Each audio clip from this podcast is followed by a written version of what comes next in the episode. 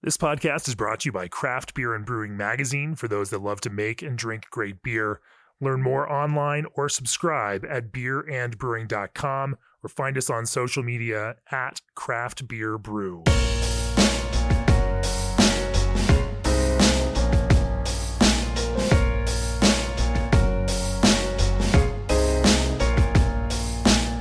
Welcome to the Craft Beer and Brewing Podcast. I'm Jamie Bogner. This is episode 222. It's got some sort of numerical significance because we've hit this number. Joining me on the podcast today is Todd DiMatteo of Goodword Brewing and Public House down in Duluth, Georgia.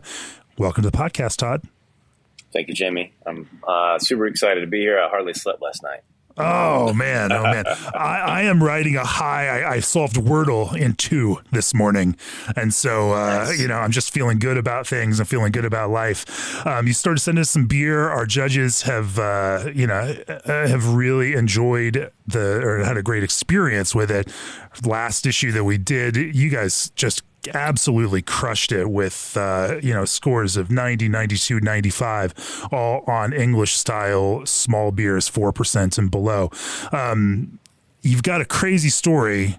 You didn't intend to be in this brewing life, uh, making the beer at Good Word. Things happened, and now you're doing it. Um, clearly, you've applied yourself with a kind of rigor and an intention that uh, is producing some fantastic results, making some beers that even our critics have loved tasting. I know, uh, in our best in beer issue last year Goodword showed up on critics lists both from Kate Bernot and from Alex Kidd. Uh, different beers. Kate had a Pilsner on hers.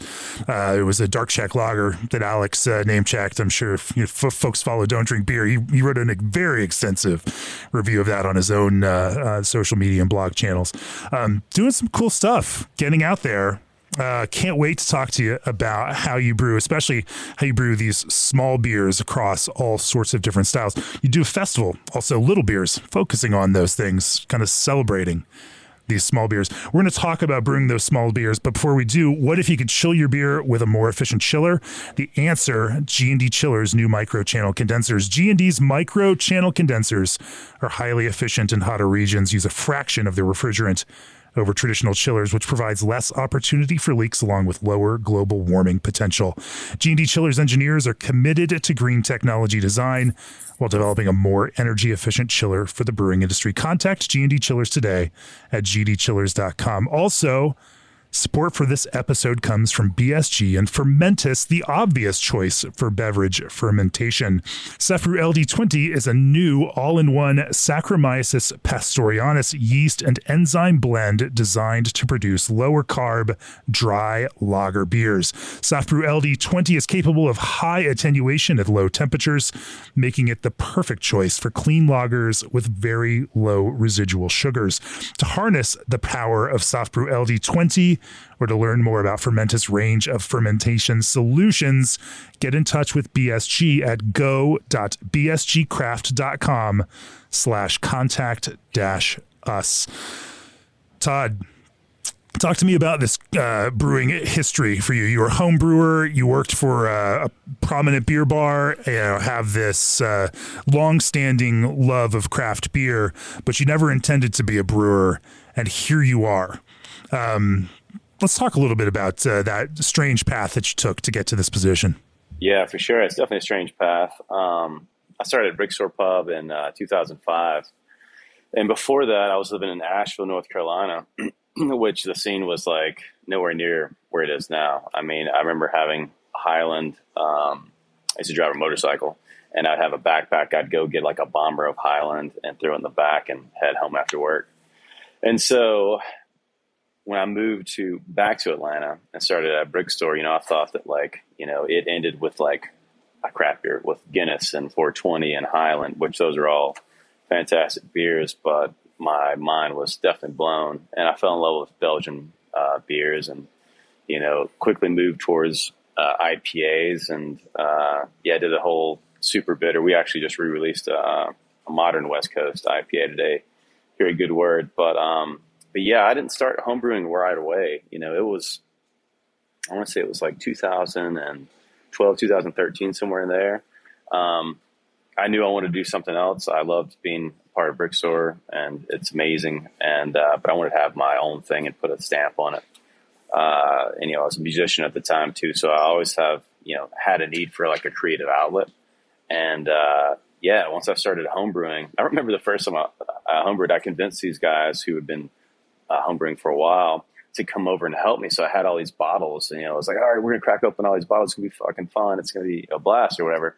And we got so drunk, I learned like nothing. All I learned was like not to be afraid to fuck up some beer. And so that was my first foray into homebrewing. And then I just kind of caught the bug. And so you got to follow the rules now. Don't don't drink until you've uh, you know never until you've knocked hard out. fast rule. Yeah, yeah. I never never do now unless I'm you know doing a collab and I'm on there. Terry, I'll, sure, uh, sure. I'll crack one open. But anyway, yeah, I was working full time there, and I was brewing. You know, when I would get off of a you know day shift until like one or two in the morning, so I would do three or four brews a week, and so quickly turned into like instead of doing what may be just another iteration of a craft beer bar, uh, my business partner Ryan Skinner and I decided that we wanted to open our own uh, brew pub, and so yeah, the, the Brickstore guys are our business partners, and um, you know, so they've helped facilitate this thing. We actually ended up, like you said earlier, in Duluth, Georgia. Meanwhile, I, me and my family lived less than a mile from Brickstore for years and years, and convincing myself and my wife to leave the perimeter and come out to the burbs was definitely a long process. But you know, after finding the right, you know, area, and I do feel like Duluth was the right area because the city has been, you know, pivotal in our success and the community as well. Was absolutely the right choice. So if you fly into Atlanta, there's amazing breweries, you know, in town. So if you want to come to Good Word, you're definitely driving at least 45 minutes away, which is, you know, it's kind of it's kind of a bummer, um, but also I feel like you know when you get here, you see why you came because what we're doing is unique and special and all that sort of stuff. So you started the the brewery, and your intention was not to brew the beer. Not at all. Yeah, we we actually hired this uh, young guy from uh, Canada who was great. You know, we hired him a few months before we opened, and my role at that point, like I was like, I wanted to, you know, help produce recipes and do, you know, uh, going to retailers and doing like kind of you know visitations and that kind of stuff. And I was going to back up Ryan, my business partner mentioned earlier, uh, with front of the house stuff. So I was going to play kind of a middle role just to kind of keep myself excited about you know all of it. Um, so anyway, about two and a half months into us being open, uh, our brewer is from Canada. Uh, his visa was running out. That's what he was telling us, and so it was getting close to the six month mark. But anyway, he was like, you know, I need to go home and figure out this visa. I'm worried about losing my uh, health insurance through Canada or whatever. And uh, I'm like, okay, it sounds kind of odd. I was like, we have this brew coming up for Allagash Day. Why don't you do this? Sit in with me on the brew and kind of, you know, make sure I don't fuck anything up. And then, you know, then I'll be fine. You know, be okay. You know, at least I'll have some sort of like know how because we don't know when he's going to come back if he leaves. So he's like, sure, I'll do that. And he was supposed to leave like on Tuesday, and he chose an earlier flight. And so I'm like, holy shit! And we had not a falling out, but I was pretty pissed. I'm like, dude, you know, you kind of put me in a bad position. So for the brew day, I'm watching. First off, I pushed it as far back as I could, so I knew like I couldn't make the date for Allagash Day. And so um, I was watching YouTube videos. I'm calling like Joran and uh, Tim, uh, some other brewers I know here in Georgia, like trying to get halfway advice. crooks. Yeah, yeah. And so this is before he was still at um, three. I think he was still at three taverns at the time. Right, right. But yeah, he's from halfway crooks. But um, anyway, uh, yeah. So finally, I said fuck it and milled the beer in. Started at like seven a.m. and I'd never cleaned a tank, never CIP'd a tank, never. You know, our our uh, brew house is a ten barrel three vessel system, and it's uh, you know has a little small you know decent automation package. But you know, you look at it, and it's like there's a lot going on if you don't know what the fuck you're doing. And so I started around seven or so, and finished around two that night. And I was like, well, I guess worst case scenario is I'll dump this beer. Uh, anyway, it did turn out, and the, the beer I called it uh, Man in Motion, which is like a three and a half percent table beer. Definitely the lowest on uh, Untappd as far as the ratings go, but um, it was it was kind of like that first day. You know, I had those guys coming homebrew. I'm like, all right, well, it wasn't that bad. I might not have did it well because we were drinking on that day. So the uh, you know the long brew day, I know I can at least produce beer, and so I'd put an ad on Pro Brewer looking for a, um, another brewer. Had a lot of the same folks who reached out when we first hired our brewer, um, reply again. And so I'm like, all right, well, if these same folks are reaching back out, you know, I might just hold off. And so basically what I did is just slowed everything down as much as I could and learned as much as I could with reading, watching videos and, and all of that. Uh, but telling my business partners that like, Hey, I'm going to be the brewer and I'm going to help run front of the house was like crazy because they never saw me in a capacity, nor did I see myself in that capacity while secretly wanting to for sure. I was like, yeah, I would love to be the one making the beer. I feel like being the person who create creates the beer, it makes the story. It's a better story. You know what I mean? Like, you know, being a part of brewery is great and all the jobs are very important, but like being the one who like produces the liquid was very important to me. I guess that comes from being a musician and a songwriter. So it's like I wrote the song, I'm singing the song, whether my voice is that good or not. Um, but anyway, after you know three months of like you know, brew days taking a long time and like trying not to hurt myself, I kind of got the hang of it. And after about six months, like, all right, I'm to have fun with this. And I, I literally just was like, I'm to be as committed as I possibly can and read as much as I can about this. And, and I did, I just like, I read a, a ton of stuff and, you know, it's definitely made me a better brewer, but of course I've made mistakes and, you know, we've, we've let beer go down the drain, but, uh, not much. it's fascinating to see that. I mean, that's a, it's such an atypical way of getting into this, uh, you know, but also speaks to the way that every small business develops that the way you think things are going to go as you plan it isn't necessarily the way things are going to go. And uh, being able to adapt and find the right roles that people need to be in is incredibly important on that. Um, the thing that um, that really takes me back though is is I you could expect to make okay beer. Yeah. beer that's passable. Sure. um, but you don't make beer that's just passable. You make really great beer and beer that uh, you know everyone who is tasting it responds to in this uh, you know it, it's finding a way in you know to, to people's hearts. Um, how how'd you go from figuring out how to brew beer to getting better at brewing beer to figuring out how to make great beer? Um that's a great question. I mean so in my mind i've always modeled uh, what we would offer um, draft wise uh, after Brickstore because you know it's the quintessential. And yes, it's a beer bar, but I really don't like that. Um, it's a pub. It's a pub with like world class beer, and so it literally has something for you know your super craft beer enthusiasts who's just gotten into it and they like hazy beer and you know that sort of stuff. And then you it, it has stuff for you know the guy who's a veteran beer drinker and just knows quality, and they're going to drink you know fine Belgian beer or world class lager or whatever it is. And so then you got the uncle and you got the the aunts and, and everybody in between who like just make up this great demographic and they try to hit all of those things. And I was like, good word is going to hit all of those things. We're going to have something for everyone. And so as far as making really good beer, I just, or how the beer went from okay to how, how it is now is process and patience and a lot of reading and uh, you know, never like satisfied with with um, you know where we are. I'm like, how can we make this better? And nothing. I've never made any beer where I'm like, how can I do this simpler? It's literally the opposite of that. And it's not like, how do I make this just a story for an Instagram post or something like that? Like that's not the intention. It's it's like what's going to make the absolute best um, beer. And I remember I was listening to um, one of your uh, podcasts with Kevin I think it was on this on CBNB. I'm pretty sure it was, but he had said something about like it's not one thing that makes a brewer great. It's like doing this thing and doing that thing and doing that thing. And so like for us, it became like what really is differentiating brewery A from all the rest of these breweries. And like, all right, I'm gonna figure out why that matters and try to adapt our beer, and we're gonna continue to grow. And we've we've step mashed beer since the beginning, and we've uh, naturally carbonated beer. Um, we naturally carbonate beer pretty much like 65 to 70% of the way, and then we finish off with um, CO2. But uh, then we started doing decoctions, and that came from a podcast we were on with uh, John Hall and uh, Chris from Green Bench, and he was like, "Well, you should try this." And I was like, I, in my mind, I'm like, I thought about doing it like that, but I was just a little nervous. Like everything, the first time you do it, it is like kind of nerve wracking, and you do it like, you know what? It's not that fucking bad. it does make for a longer day. But for me,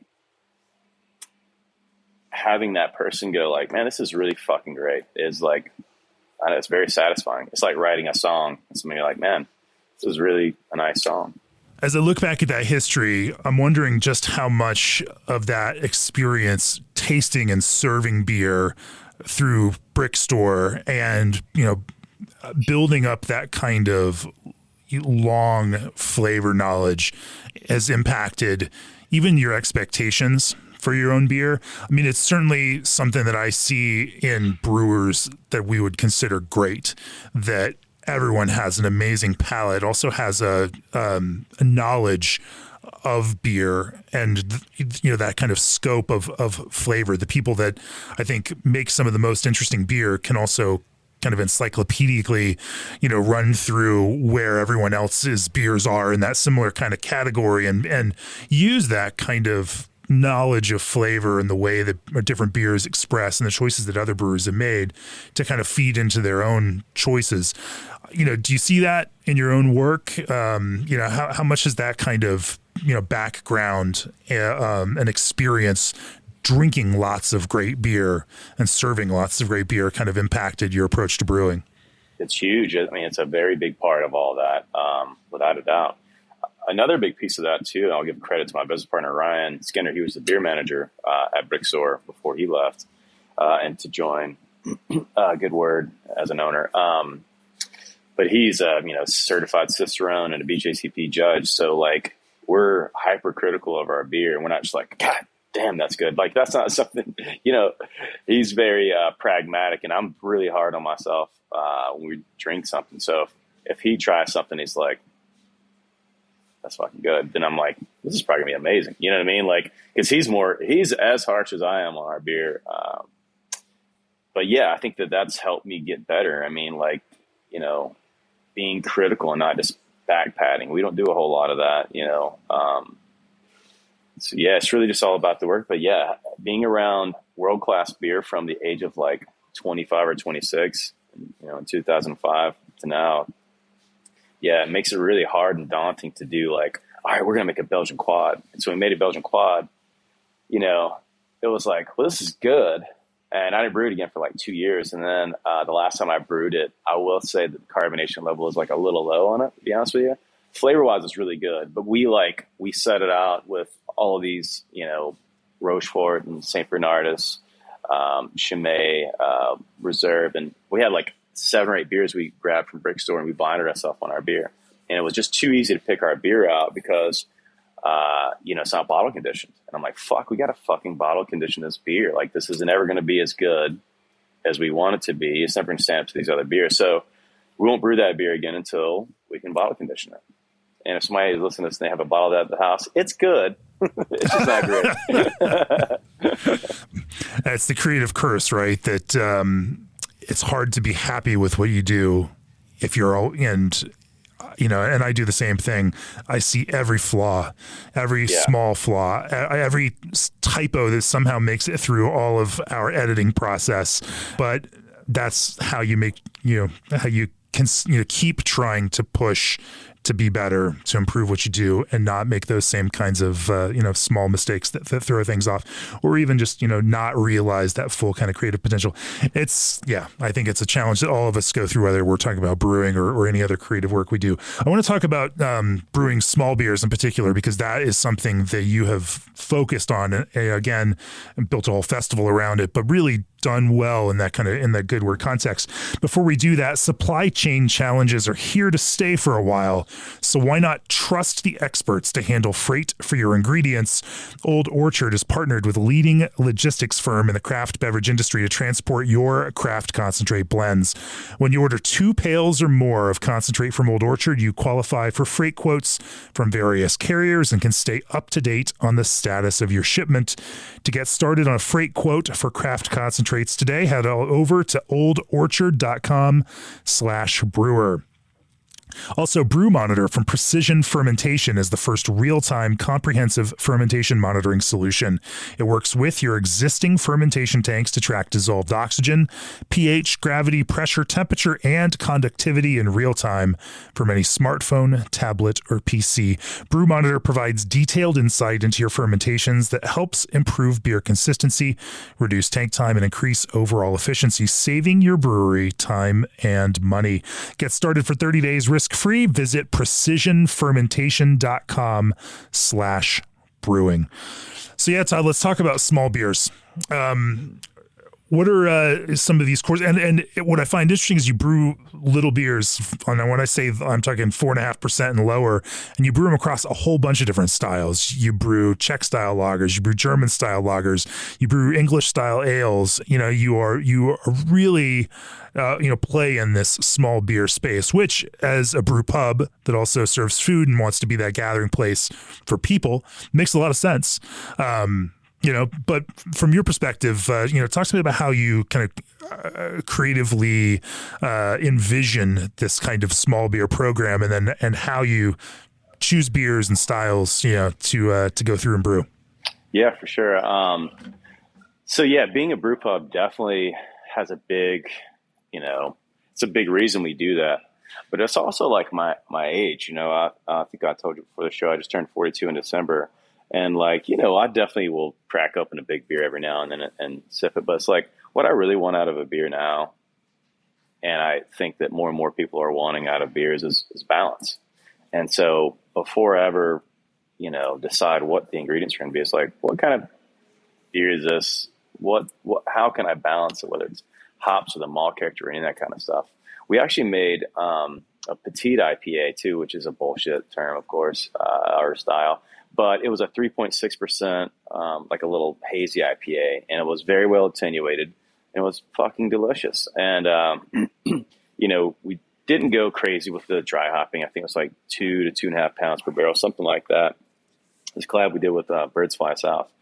But, um, and as a local beer, we didn't even call it a local beer. We just said, I think on the description for the menu, I did call it local, but not, not like uh, on the can labeling, that kind of stuff. But, I wanted to make this a whole series now. It's like, listen, flavor doesn't have to happen at fucking 7%. And it doesn't, haze isn't a fucking flavor. Like, flavor is a flavor, like malt and, and, a balance of hops. Like, I don't want to just taste this fucking wash of uh, softness and sweetness and uh, hops. Those beers are fine, of course, and we make those as well. But yeah, as far as I'm just like looking up here, we have this marquee with all our, uh, our most of our beers, and uh, we have three. We have three beers that are above uh, six uh, percent right now, um, and I really just think it's it's all about what I want as a consumer. Like, you know, it just happens to be I'm the brewer, but I'm brewing beer that I want to drink.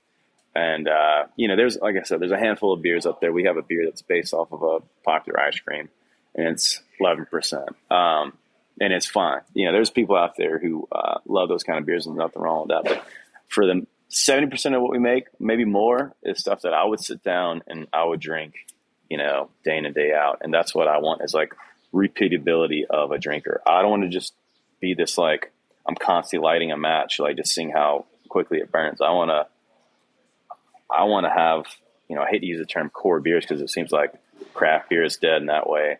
Um, but I want to have beers that we're constantly perfecting and, uh, they're getting better and you know, and I want to come back to them and keep drinking them. Let's talk about it creatively, you know, because again, you you play with a, variety of uh, you know of styles. Um, and, and yes, petite IPA might be a bullshit term, but aren't aren't they all at some like yeah yeah, every, yeah. everything's a bullshit term until other people start making it and then it becomes something real. Um, and the only difference yeah. is enough other people adopt it and start doing it, and then the things that are bullshit become real. Uh, that's, sure, yeah. that's the way that every beer style is. All of these all of these were once a figment of a beer marketer's imagination until they became a thing nonetheless, um, you know, in, in terms of uh, you know seeking inspiration from other brewing traditions, talk to me about how you uh, you know say, for example, um, you know, pull inspiration for small English beers like mild, bitter, you know English porter and whatnot. Yeah. Where uh, where do you go into you know to uh, to pull first the brewing ideas and then uh, you know talk to me about that process of iteration, you know, and developing and improving on those things. When we first opened, we were we had I was like I want to make you know an English style bitter and I want to make uh, a mild and we ended up making a porter around the same well, a little while later. But anyway, these were all like named after Ninja Turtles. But it came from like, you know, well, what does that look like? I have a recollection from my time at Brick Stores what Fuller's is like, you know, one of the greatest. And, you know, had a handful of milds. Um, but anyway, it may have been like a year and a half ago now, maybe a little longer. I was like, I'm not brewing those beers anymore until I research and learn more about these styles. And the staff was like, "You're not gonna brew Rocksteady and Bebop anymore? What the fuck?" They were like, "Matt, it, it sounds funny. That's how popular these beers were amongst our regulars and our staff." And so I remember sitting down and like, you know, I'm gonna finish these books before we re-approach these beers. And so I started brewing uh, Analog Life and Digital Comforts and uh, Quantum Immortality after reading these books and just doing deep dives into research. I mean, what what books were you reading? like Mild Ale was uh, one of the books that um, that basically I was like, I'm not until I finish this. We're not brewing any more of this hmm. stuff. And then I was also I, I found some uh, videos. I think it was Mitch Steele or someone was um, talking about Chevalier, the crisp grain, which was like at one point for 60 years the most popular um, two row and then Chris took it back from like you know seed and recultivated this, and I'm like that sounds super interesting. So anything that I can find that makes a story and and I can latch onto the story uh, to you know get the creative juices going, as it will. Um, yeah, I'm looking for. And still, same thing with like you know all these Czech styles. Like we started doing uh, Czech style beers as a collab with Bluejacket and like you said, that that beer got some love from um, Alex Kidd, which is great. But I'm like, do we know enough about Czech style beers? We just brewed a Czech Ten Plato, so I'm constantly like trying to push myself to learn more. And I'm like, what I really need to do is get on a fucking plane and go to uh, you know, and fucking see it firsthand. Um, so yeah, it's just all about seeking out any information, or, or, even talking to brewers who I like look up to. You know, sure. um, Lisa Allen and uh, you know, doing we did a beer with her. That's right, uh, Coastline uh, Pills, year. right? Coastline Pills, yeah. Um, but like seeing what her process is through a collaboration, and then you know creating a and actually before we even brewed the beer, we'd sent her beer a couple times.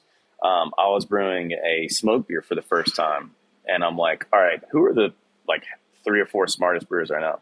Or kind of know, and I'd only met her via email, and I'm like, what would the percentage be of smoked malt if you're going for this?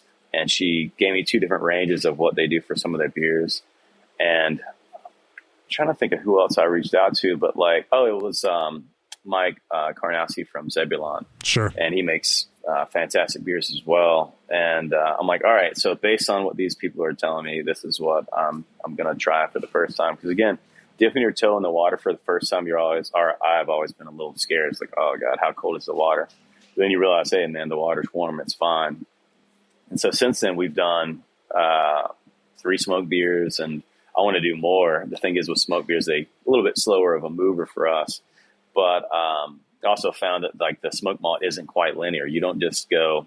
We did a ten. We did a little less than ten percent uh, on a Helles. We did a collab with um, Schilling, and it was like the faintest kiss of smoke. We wanted it to be subtle, but it was like almost a little too subtle. So 27% or a little over 27% in a uh, smoked Marzen was like, holy shit, it was like in your face. And then we did 100% uh, uh, Beechwood smoked um, wheat and a Piwo Grodziskie, and it was very subtle. So it's funny how smoke interplays, but like, you know, having a collection of people that you like look uh, look up to and uh, respect has been honestly a huge part of my, I guess, quick you know, in four or five years as a professional brewer, uh, climb. And, you know, I'm never too proud to be like, hey, how the fuck do you do this? Or what's your process with this? I mean, I was talking with, um, I think it was Humble or Threes. We were talking about biofine because, like, we're so small, we don't have you know, I don't have horizontal tanks and I don't have a centrifuge or anything like this. I'm like, you guys use this? And they're like, no, we don't. We fuck it. It fucks with head retention. And I'm like, I bet these guys are fucking right. So, you know, there's a lot of that. Um, just listening to your peers that you respect, you know, um, has helped me grow. Sure, sure. Um, back on that subject of small English beers, what would you say are the were the biggest changes that happened as you dove into research from the prior iterations to the beers that you started making. You know, you mentioned Chevalier, uh, you know, barley is is one of those things to make a build a connection to. But what were some of the other, um, you know, recipe elements, technique, process changes that you made along the way that you found improved those beers that got them closer to what you know what you had in your mind or what you envisioned? Well, I mean, as I was reading, um, I realized that like uh, what we had previously brewed as like an ESB was fine, but it felt like a little clumsy as far as the recipe goes. Um, so I basically just cleaned it up. It's only three malts um, compared to what it was for our digital comfort that is. But also, I got more tuned into like how do those you know pale uh, English beers like break down. And so at first I was like, well, cool. I'm to fall into this range of like an ordinary bitter. And uh, what's funny is I brewed it and it was like instead of being 3.8, it was like 3.9%. I'm like, well, that's the best bitter now. And so every time I brewed it, it's always in 3.9. So we just said, fuck, it's the best bitter. But that like leads me to think about something that um, I think Jeff Alworth and Stan Hieronymus were saying about calling it like a, you know, this pub ale term.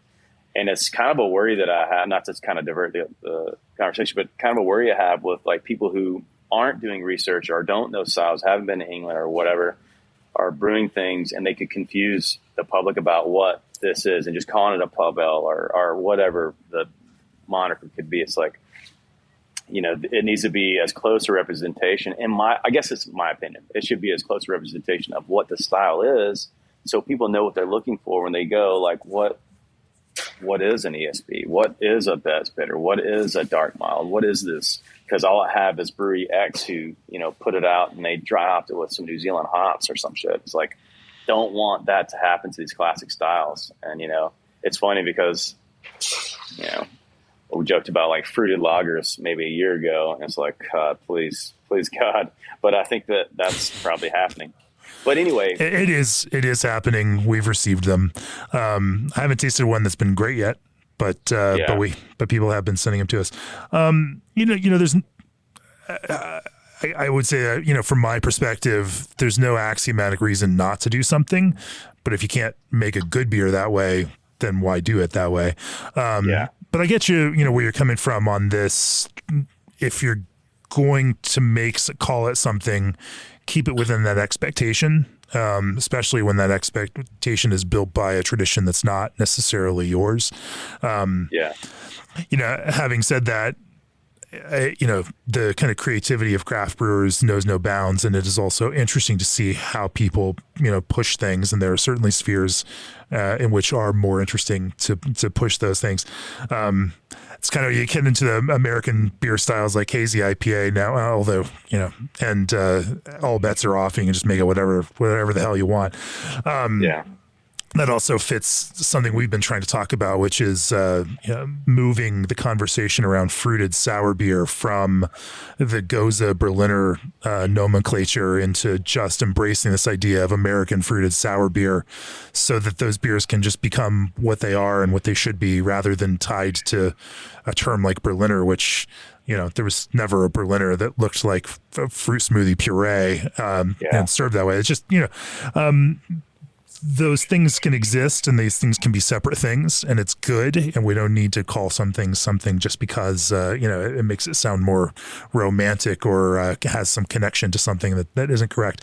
So i get you i get where you're coming from there while at the same time trying to foster this idea of creativity. We're going to get back to talking about brewing, but before we do that, from the rotatable pickup tubes on Rogue Brewing's pilot brewhouse to the integrated hopbacks on Sierra Nevada's twin prototyping brewhouses, SS Brewtech has taken technology they invented working with world renowned industry veterans and made them available to every craft brewer.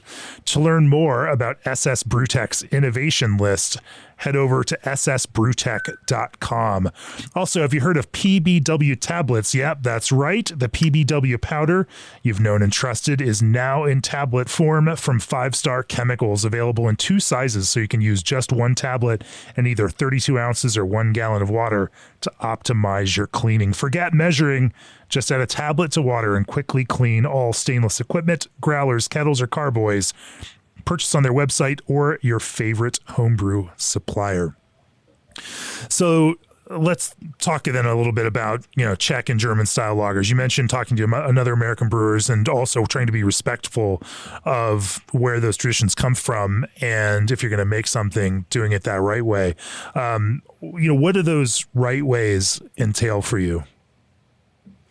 I mean, if there's a style that I've never had before, I, you know, will try to source one that's from where it should be from instead of finding a craft brewer first. To be honest with you and then I'm going to dive deep into the research. But yeah, it doesn't come from like, all right, what's my way of doing this without having any knowledge of the style? So I want to do as much research about that style before I go into it. It's kind of like, well, before you play the lead, how do you play rhythm? You know what I mean? And so that's kind of how I, I look at all this. And and the um, the Czech Dark Lager that got a lot of love. I mean, that was a lot of Roe. You know, Roe had from uh, Bluejacket. Had Roe from yeah. Yeah. Um, again, I look at him as like, you know, one of the smartest brewers I know. And so we sat down like, Hey, what do we want to make? Czech Dark Lager. You know, it, we took it from there. Um, As an aside, for those that are all access subscribers to craft beer and brewing, we've got a class with Roe, uh, available through our video learning platform. Um, shameless plug, but yes, right. Fantastic brewer knows yes. his stuff. Yeah. Um, you know, we made a, uh, a Schwarzbier back in 2019, and that was something that I'd never had a Schwartz Schwarzbier before. I'll be honest with you, and um, we put it in crowlers before we had a candy line, and I mailed it to Paste Magazine, and you know it ended up getting number one in the country for a blind taste uh, panel. What what's cool about that though is I befriended Stan Hieronymus. I met him at Shelton Brothers Fest. We were pouring, and he'd already been here once or twice. And uh, when I'm trying him on that beer, he's like, you may have won for best uh, German dark lager, but you wouldn't have won for uh, Schwarzbier because it's too roasty. So keeping people like Stan uh, and my partner uh, Ryan Skinner um, around me keeps me like in check, you know. So yeah, it was Once funny. You, yeah, it was funny when Stan was here and with Kate Bernot, we were doing our best in beer tasting last year. I mentioned to him that uh, Alex had had that beer uh, from you on his critics list, and Stan's like, well, that's that's not the best lager that Todd makes, but but that's okay. You know, I love it. He's always that way. Um, Stan's he, honest shade is the best thing in the world. I, I absolutely love it. Yeah. So when we uh, submitted beers for uh, GABF, I had Stan come up and kind of taste through everything. And yeah, he's a no frills kind of no bullshit guy, and I respect that. Like you know, surrounding yourself with people who are just going to like you know build you up is you know, maybe good for the ego, but it doesn't make you better. And again, that's not coming from somebody who's just like constantly knocking you down. I, I firmly believe surround yourself with great people. Um, but critical with good intentions is my favorite kind of people for sure. But yeah, well, it's definitely helped me be better. Yeah. Um, let's again talk. I. I'm curious about some of those things. How have some of that feedback impacted? I, I mean, I want to you know, again, dive down into the things because making small beers in particular is hard. You know, it's harder than making a big, flavorful, higher yeah. ABV beer. There's less places to hide. You've the the balance has to be much tighter. Um, you know that there's the precision that's required to make that beer well and make that beer compelling even despite the size um, talk to me about some of those ways in which you really do focus on elevating and just i mean making a beer that's that small stand out and be something that people want to keep drinking rather than just being the thing that fits the bill for them. Yeah. I mean it's about restraint honestly. Like you know i don't want to i'm not trying to blow your hair back with you know some shiny thing. I'm trying to think about what what is going to make this the best instead of you know just being this complex like garbage thing and it comes down to like monitoring your ph making sure that um, you know, you're not over sparging to get, you know, too much uh, astringency for your mouth mouthfeel because astringency in small beer is huge. Um, we made a beer called uh, Lunar Gravity with Stan, and we actually stopped collecting on the second runnings because it had gotten so low in sugar. So we're like, all right, we're going to call it there. And you know, doing small beers actually is what kind of propelled me into almost doing decoctions on all of these because you know you don't have to you get a little more uh, uh, sugar with the decoctions, and so I feel like just being careful, honestly, and not throwing something out of balance, and and you know every single thing, whether it's um, you know choosing the right yeast, the healthy yeast, or you know fermentation, or all those things, it, it all goes into play. Like I was saying before, you know, mentioning uh, the other show, it's it's checking all the boxes for that beer, and and we try to do that care with all of them. And I think about this a lot. Like whenever I'm creating an English beer, I think about what's going into the uh, the grist and the hops, and then the brew day is like kind of simple. You know, it's a single infusion step or whatever, and then you know you knock out at 64 degrees and you keep it between 64 and like 66, 68 tops. Whereas with a lager, usually, especially if it's a pale lager, very simple grist typically. Brew day is crazy. You know, you're doing uh, multiple mashes and you're, we now do two decoctions, which is a real pain in the ass. Like a single decoction is one thing, but we have to, we only have three vessels. And so we have to pull it out by hand. So we drop from the mash tun into uh, Home Depot buckets. Like we have like eight of these on the floor, and then a 32 gallon um, trash can that we use just for uh, for this.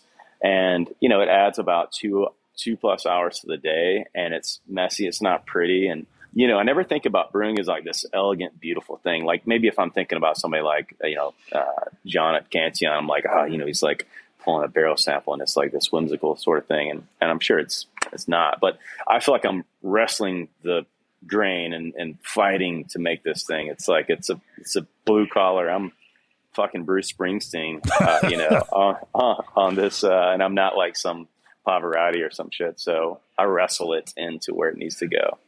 Uh, but anyway, it, it, definitely gets easier to do the the moves as I've uh, learned more.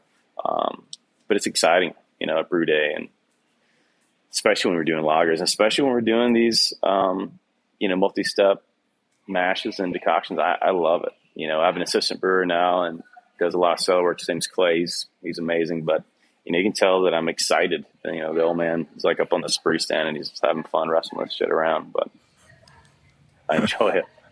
Let's talk a little bit about ingredients. Obviously, uh, decoction building, especially in a small beer, building more body, more flavor out of uh, you know simple ingredients. Yeah, can, is is a great trick in order to to make more from something small.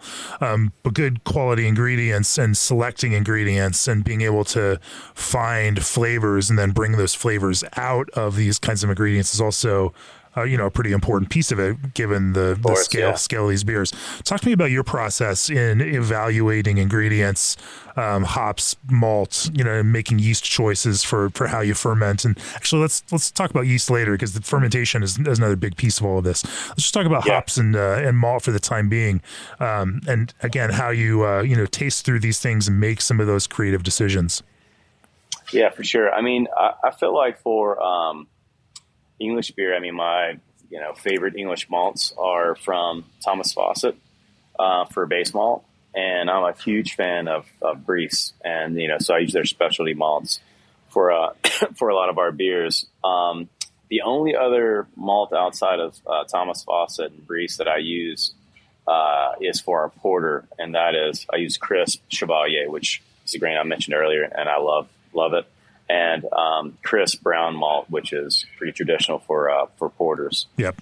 Um, when it comes to um, lagers, I mean, I'm a Weyermann person, like for sure. They're right. my favorite malt.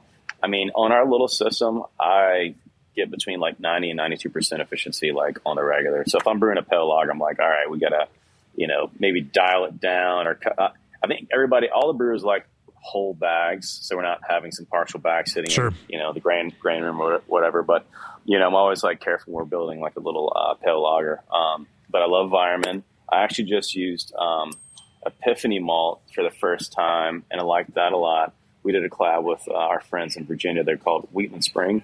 Yep.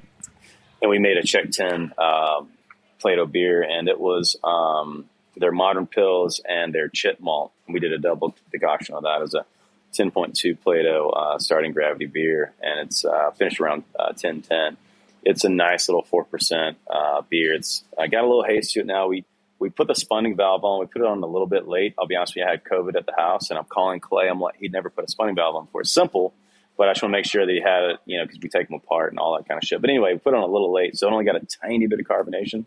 We're going to move that beer over uh, a little later today and start, um, you know, hopefully uh, having it clear up a lot better.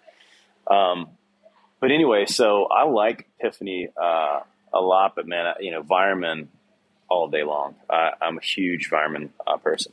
As far as hops go, you know, for English beer, I mean, you can't really go go wrong with uh, Goldings and Fuggles, and those are what are in my uh, my English beers. We just recently made a uh, an English summer ale, and I'll send you some of that. It's called Holographic Heart. It's a 4.2 percent beer. It's all EKG. I kind of used a, a, lot of it, you know, um, even though it's all boiled hops. But I think we used in a 10 barrel batch around like maybe 11 pounds, which is way more than I normally would. It's only got about 30 BUs, but man, it is really nice. Funny thing is, when we first brewed that beer, I'd been uh, harvesting yeast and I, I uh, pulled it. And this was a fourth turn on this um, British yeast, and the fucking the first iteration dropped down to like 2.1 Plato, so it was like kind of dry. Was almost like a, a quasi fruity lager, honestly, because we ferment pretty cold.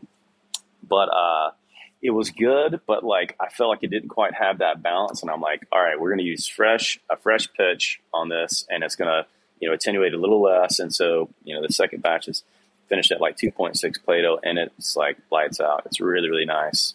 Um, but this round was all EKG. But uh, and then for lager beer, you know, we do a handful of dry hops on uh, on lagers.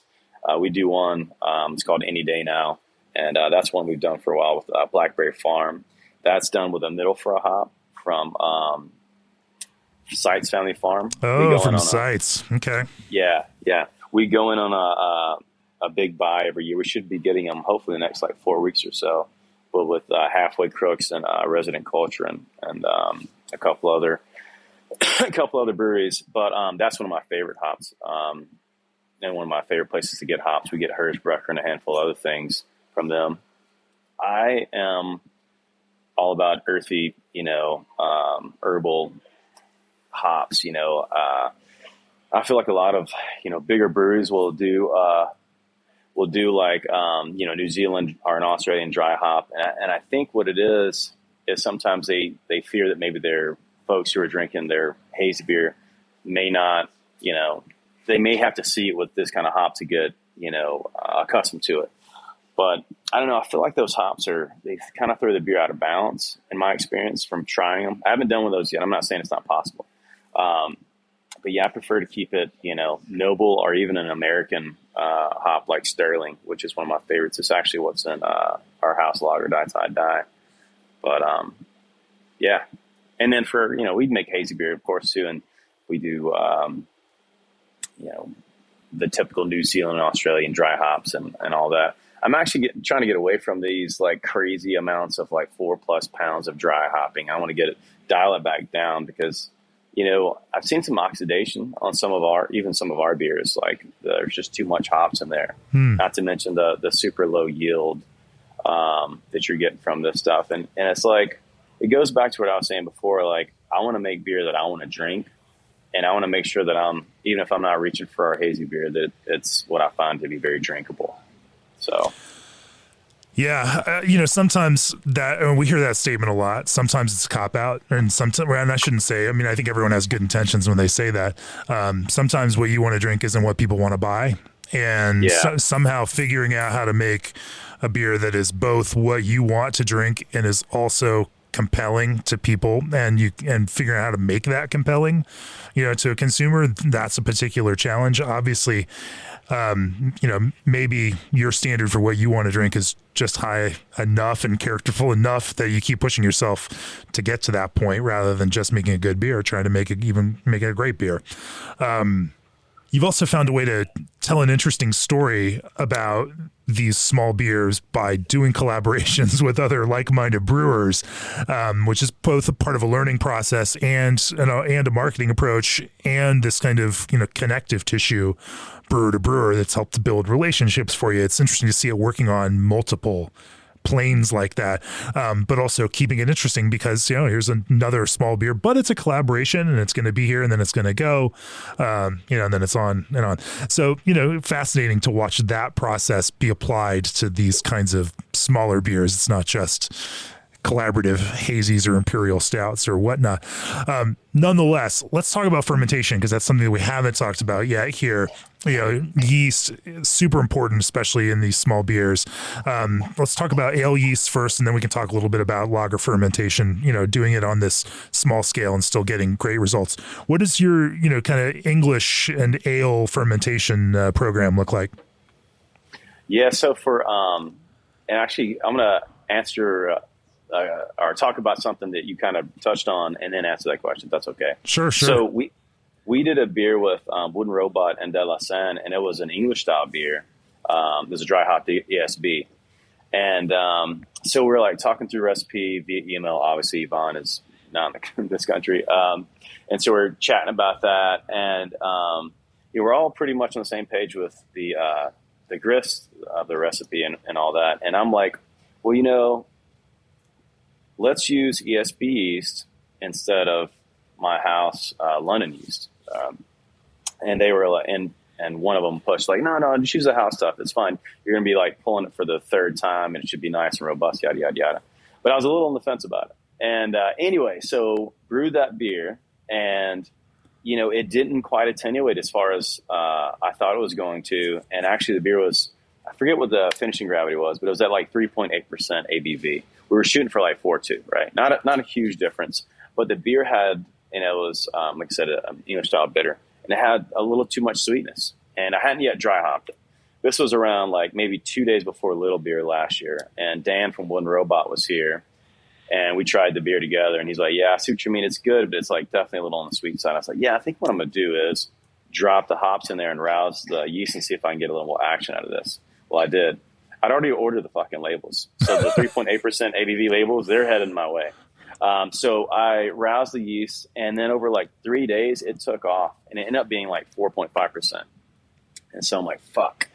And, you know, uh, the beer was, it was still fine. The only thing is, like, now it was like too thin. You know, it was like, damn, this, it wasn't a, a huge dry hop. It was like, um, 11 pound bag into 20 barrel, uh, 20 barrel tank of Brambling Cross. Um, but it was just like out of balance. I was like, fuck. And I was so embarrassed because, you know, it was a collab with uh, De La Senne and, and Wooden Ro- uh, Robot. And so we still canned it up and we put it on draft and it was good. It just was not great. And so, like, you know, it's one of those things like collaborations are, you know, they're great and all that kind of stuff. But at the end of the day, you got to trust your gut. And I knew I should use ESBs. and the next time I brew that beer, I already told those guys that I'm definitely using yeast. Um, but uh, but uh, yeah, it's funny because now instead of doing like, hey, let's do a fruity sour or big stout or a hazy IPA, which of course we do, um, people are reaching out about doing lagers and uh, English beer, which is awesome. I love seeing that kind of trend. Um, what was the original question? And you can you and you can make it cool. You actually did talk about we are talking about fermentation. Um, oh, fermentation. Yeah, yeah. kind of yeah ale, ale fermentation approach, and then we can talk a little bit about yeah. lager fermentation. Yeah. Oh, so um, you know, with our house loggers, I try to reuse our yeast as much as I possibly can. And what I like to, uh, the yeast that I found to be the most neutral uh, and most robust lager strain is um, Bock yeast. Um, I use it for, you know, 60, 70% of our, uh, our lagers in house. Um, if I'm, and I ferment that at 52 degrees. What I like to do is I'll knock out around 52 to 55 degrees and then just move it to 52. If it's at 55, I'll move it to 52 the following day. So I don't get super cold. Um, every now and then I'll, I'll uh, ferment around 50, but typically I'm right at like 51 to 52 and a half degrees and try to knock out, like I said, 52 to 55.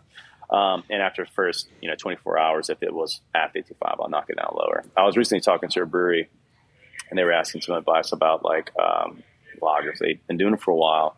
They're like, "Yeah, we knock out at 65, and then three days later, we move it down to 50s." I'm like, what the fuck? I was like, that is not the way. Your beer is basically done at that point. But you know, it comes from experience, and not to poke fun at people, but um, like I said, you know, I was reaching out to a lot of folks about that same shit. Um, but I do like to use um, different lager strains. Like right now, we have I think eight lagers on, and you know, three or three or four of those have um, Bock yeast, and then I've also got you know 3470, which everyone loves. Um, I find that used to be kind of expressive.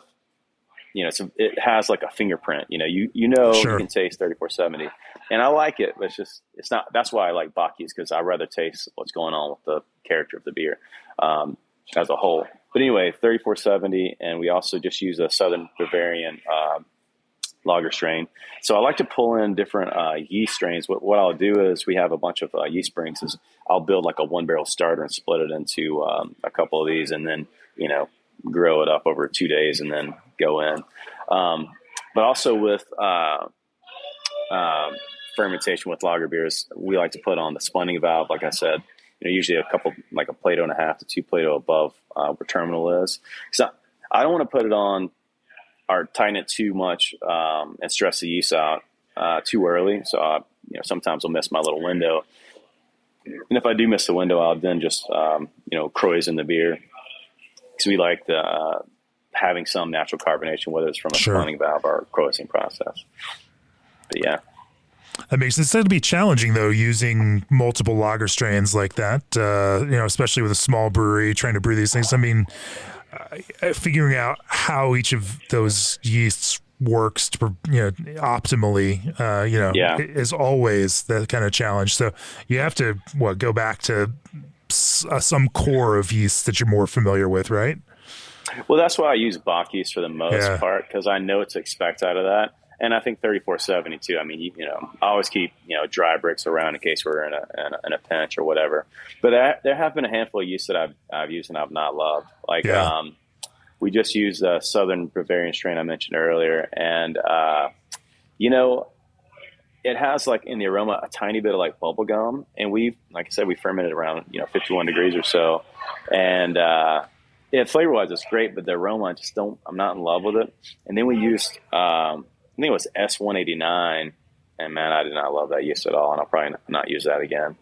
Um, so yeah, it's a little bit of trial and error for sure, but I mean, you know, at the end of the day, we want everything to be very representative of you know all the beers we put out. But sometimes if you're doing a one-off beer and you might not brew it again, you don't have a chance to like really nail it the next time. Um, it's like some of these collabs, you know, uh, I want to rebrew them just to like really knock it out of the park. Because the first time I'm like, okay, that was good. It wasn't great. We got to get there.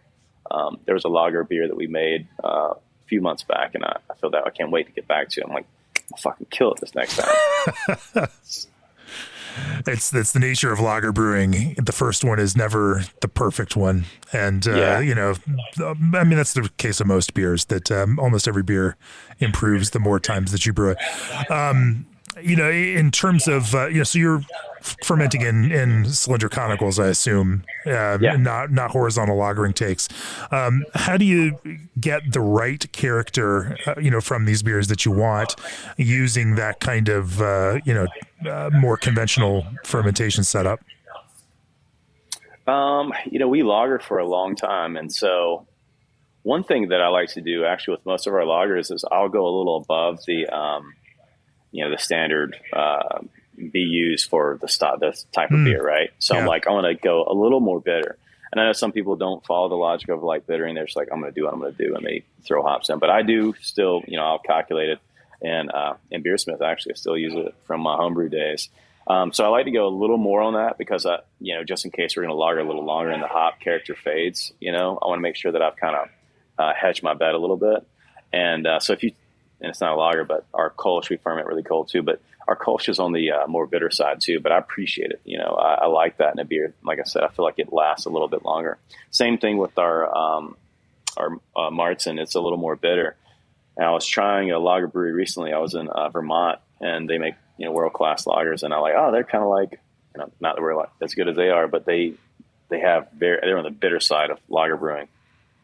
But um, but with the uh, with the lagers as far as um, fermentation and, and lagering. We lager for six to eight weeks. You know, we have bright tanks that we lager in. We're actually um, hopefully going to do an expansion in the next year or so where we're planning on adding three more uh, 20 barrel FVs back there and four 20 barrel um, horizontals, uh, which will help us, um, you know, manage that production a little bit uh, better. But, but yeah, as far as getting the right profile, again, to your point, it's like, you know, using the appropriate yeast and trying to follow, um, you know, style guidelines if that's your goal. And, uh, logging the beer until it's ready. We actually just made a beer with um, Ron Pattinson and Stan Hieronymus. Is this is 1939 Donker beer uh, from Heineken that Ron found, and uh, it's a uh, it's an interesting beer. Like it has like a tiny bit of like um, Carafa three, and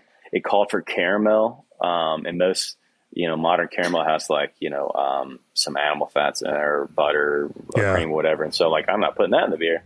So I had my pastry chef, you know, make this little caramel, uh, that we use for it. But it's funny, we are talking on the recipe. I was like, well, Stan, what do you want to do with the hops? And so Ron chimes in. He's like, well, if we could just leave the beer as it is, I want to taste it as close to this as possible.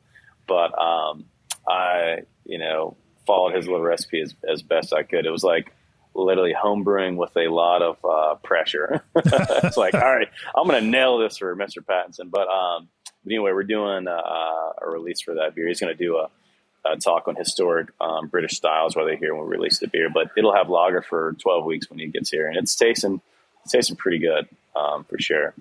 Let's talk a little bit about ale fermentation. You know, you you yeah. mentioned that uh, you know, especially on the English side, um, you know, how does that side of fermentation on these small beers differ from uh, from your lager fermentation? Obviously, it's different, but uh, are sure, there yeah, yeast? Yeah. Are, are, there yeasts that you find you're drawn to that you use you know commonly, and are there some tips or tricks you use to uh, to get some better expression out of those?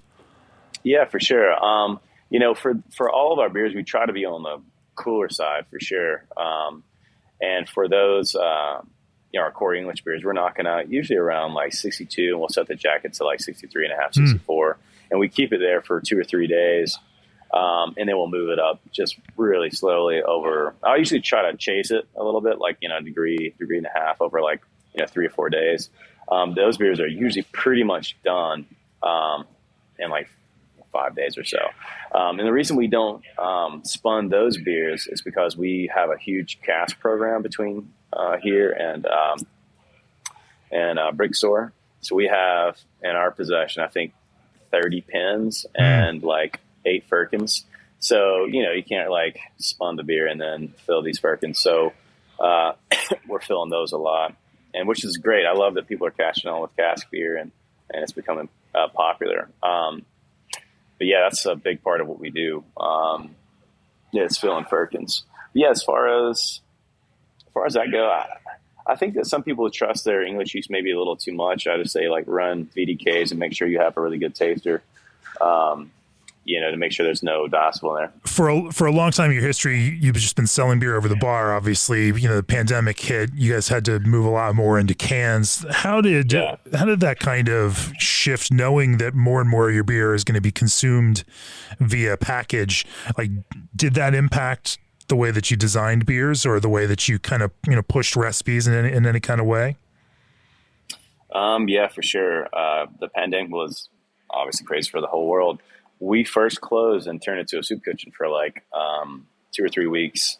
And uh, just because we didn't know what was going to happen, we had just changed our menu. So we had, you know, all this new food, and we're like, we don't want this food to go to waste. And so we, me and my partner, uh, started making uh, soups for people, and well, we're basically a soup kitchen for uh, several weeks. Well, what's crazy though is like stopping the soup kitchen because it wasn't like we're seeing hundreds and hundreds of people. We probably see, you know, 30 to 50 people a day. We do it from, you know, I don't know, 10 until 5. But like seeing the people who were in need, it wasn't like it's all these people who just automatically became like hungry or, you know, desolate or whatever. It was people who were then, you know, two, three miles from us who were like already hungry. And I'm like, holy shit, how do we, how are we going to now stop doing this? Which is crazy. Um, so anyway, uh, with the can about or with question about the canning, we actually didn't have a canning line until well into the pandemic, and we have one of those little Wild Goose Goslings. So it's like the single head uh, can filler, and uh, up until um, up until we got that, actually, I was just me in the brewery, and we have you know, Clay, who I mentioned earlier, my assistant brewer, was hired as a host. He started serving and then bartending, and then I had to train him. I like I can't can this beer alone, but it's a very slow canner, uh, so we can do like ten to twelve um, cases an hour. But uh, I'll be honest with you, canning and packaging in general is a pain in the ass. Um, it's hard. You know, it's a whole nother thing to know and learn. And before we had the canner, we were just doing the crowlers, and we would try to crowler up like, you know, 10, 12 cases a day, right? So we went 10, 12 cases a day to like 10 cases an hour. So it was like a huge evolution as far as what we could package. package. So it was amazing. But, um, you know, I remember putting beer into can. We're, we're taking the CO2 reading on the Zahm and then we're losing CO2 somehow. I'm like, I don't know how to fucking do this. This is, you know, another new thing for me. Again, dipping my uh, toe into the water, not knowing what it, what it is. So I would say in the beginning, man, you know, we probably put beer in cans that wasn't emblematic of what we have in the restaurant. And uh, it's funny because it made me think of when I first started brewing, when our brewer left. I'm like, this is not emblematic of where we're going to be. But luckily, people were patient enough with us to kind of follow along with the ride uh, to see where we're going. And I think we've gotten much better with canning. You know, um, it's, it's one of those things where I'm constantly having you know someone else, hey, can you come and take your Orbisphere and check the the DO on this this can, this bright tank. Um, can you check these seams? Can you show me how to check seams? Can so it's been just a constant like, um, you know, learning on the fly, and uh, it's been great, but it's definitely not been easy. Um, but I feel like our practices from top to bottom have just gotten better and better, um, and I'm, I'm, definitely proud of what me and my cohort back there uh, are doing for sure. Um, yeah, we can a lot more beer, and I feel like you know, it's funny because, you know, again, I, I, told you earlier, we're, we're outside the perimeter, right? So we're 45 minutes away from the city, right? So if you're just a beer uh, traveler, you're, you're, to come out here is one thing, you know. Um, so being able to get a can of our beer, uh, it needs to be in the best shape and canned the best way possible because it's going to be your only experience with us unless you're making the, the trek out here. And I feel like we finally got to that point over the last mm, six or so months, maybe but I feel like we're always like qualifying ourselves. Like, no, no, we make good beer. Like, look at this, what we did. Look at that, you know. So we're always like, you know, fighting that whole um, cool thing, I guess. we're not a super cool brewery, uh, and we're in the burbs, so there's that. You know, uh, it's the rise of the anti-cool. You know, by not yeah. being by not being cool, it's cool again. Um, cool doesn't last. You yes. know, it doesn't have to be the the sleekest, sexiest, hottest new uh, hazy IPA to be interesting to people these days, and it's nice to see that there's a market for that out there. As as we zoom out, um, what's the big picture look like for Good Word? What uh, what do you hope to achieve with Good Word, and uh, what does success look like for you? I mean, you know, I'm already pretty happy. Um, I'll be honest with you; like I feel successful. With that being said, it's one of those things where I'm never quite satisfied with where we're at that's not from like a financial standpoint. Like from where I was at Brickstore uh, and what I was making to here, big step down. And you know, at the end of the day, everyone wants to make money, but I, I'm probably one of the rare people that I don't know. Maybe that's not rare, but I'm not in it for the money. Like I'm in it to make the best fucking beer I can make, and you know, be around people that I admire and uh, look up to has made me feel successful um, already. But yeah, I do hope that we can, you know, get a small expansion going on back there, which would take us from 589 barrels in 2022 to, you know, somewhere around 2,000 barrels uh, over the next couple years. Um, and then have a bigger canning line, of course, to facilitate all that beer. But yeah, success for me doesn't turn Good Word into a beer uh, place that's beers going all over the place. You know, I just want to like, I want to keep doing what we're doing. You know, so yeah, I feel I feel great. Um, like you mentioned, we got uh, a little beer uh, coming up the second year, April 9th. Um, and we've got so many. The first year was amazing, and the people who came were great. This year, the list is insane. Like I'm just honored that most of these uh, brewers are not only sending beer, but they're coming. So it's pretty incredible. There's it's been over the last few years it's been interesting and fun for me to watch you deliberately intentionally build these connections and do it in a way that's a little different than the way that you know some other breweries do it um, you know, like I, I said before there's that learning aspect to it where you're asking for help but you're also Yeah. offering a perspective too um, but you just have doggedly made these connections, you know, across the country, now even around the world.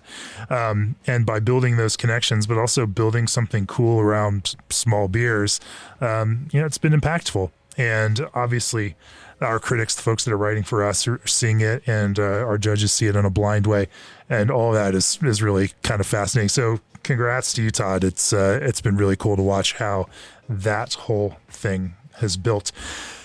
And that sounds like a good place to wrap up. G&D chillers use a fraction of the refrigerant over traditional chillers. Brew dry lagers with Fermentis SafBrew LD20 available from BSG. Trust the logistics pros of Old Orchard to get your ingredients on time. Get detailed insight into your fermentations with Brew Monitor risk-free. Put Ss Brewtech Advances to work in your brew house and forget measuring. Try easy to use PBW tablets from Five Star Chemicals. If you enjoy this podcast each week, we would love your support. Go to beerandbrewing.com, click on the subscribe button, support what we do, and uh, check out great content from all of the fantastic brewers that uh, that we cover here on the podcast.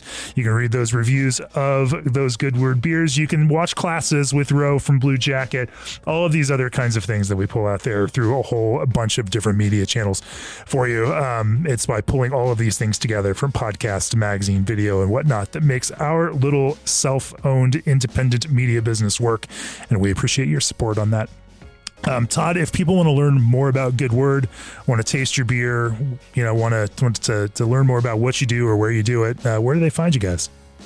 Uh, you'll probably have to come to the source uh, here in Duluth, Georgia, or follow us at, uh, at Good Word Brewing. Um, yeah, or find me at a uh, you know some kind of festival. We do a lot of a lot of those. Cool, cool. Well, appreciate you talking with me on the podcast. Stay healthy, stay safe. You know, I, we've seen COVID running through places like left and right. It's closing breweries down, not because uh, for any other reason than staff are sick and you just don't have people to run it.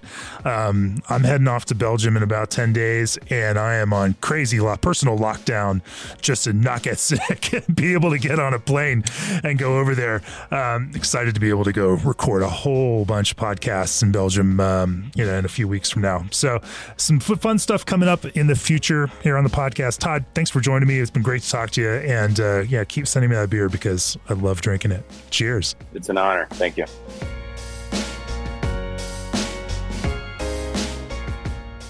This podcast is brought to you by Craft Beer and Brewing Magazine for those that love to make and drink great beer. Learn more online or subscribe at beerandbrewing.com or find us on social media at Craft Beer Brew.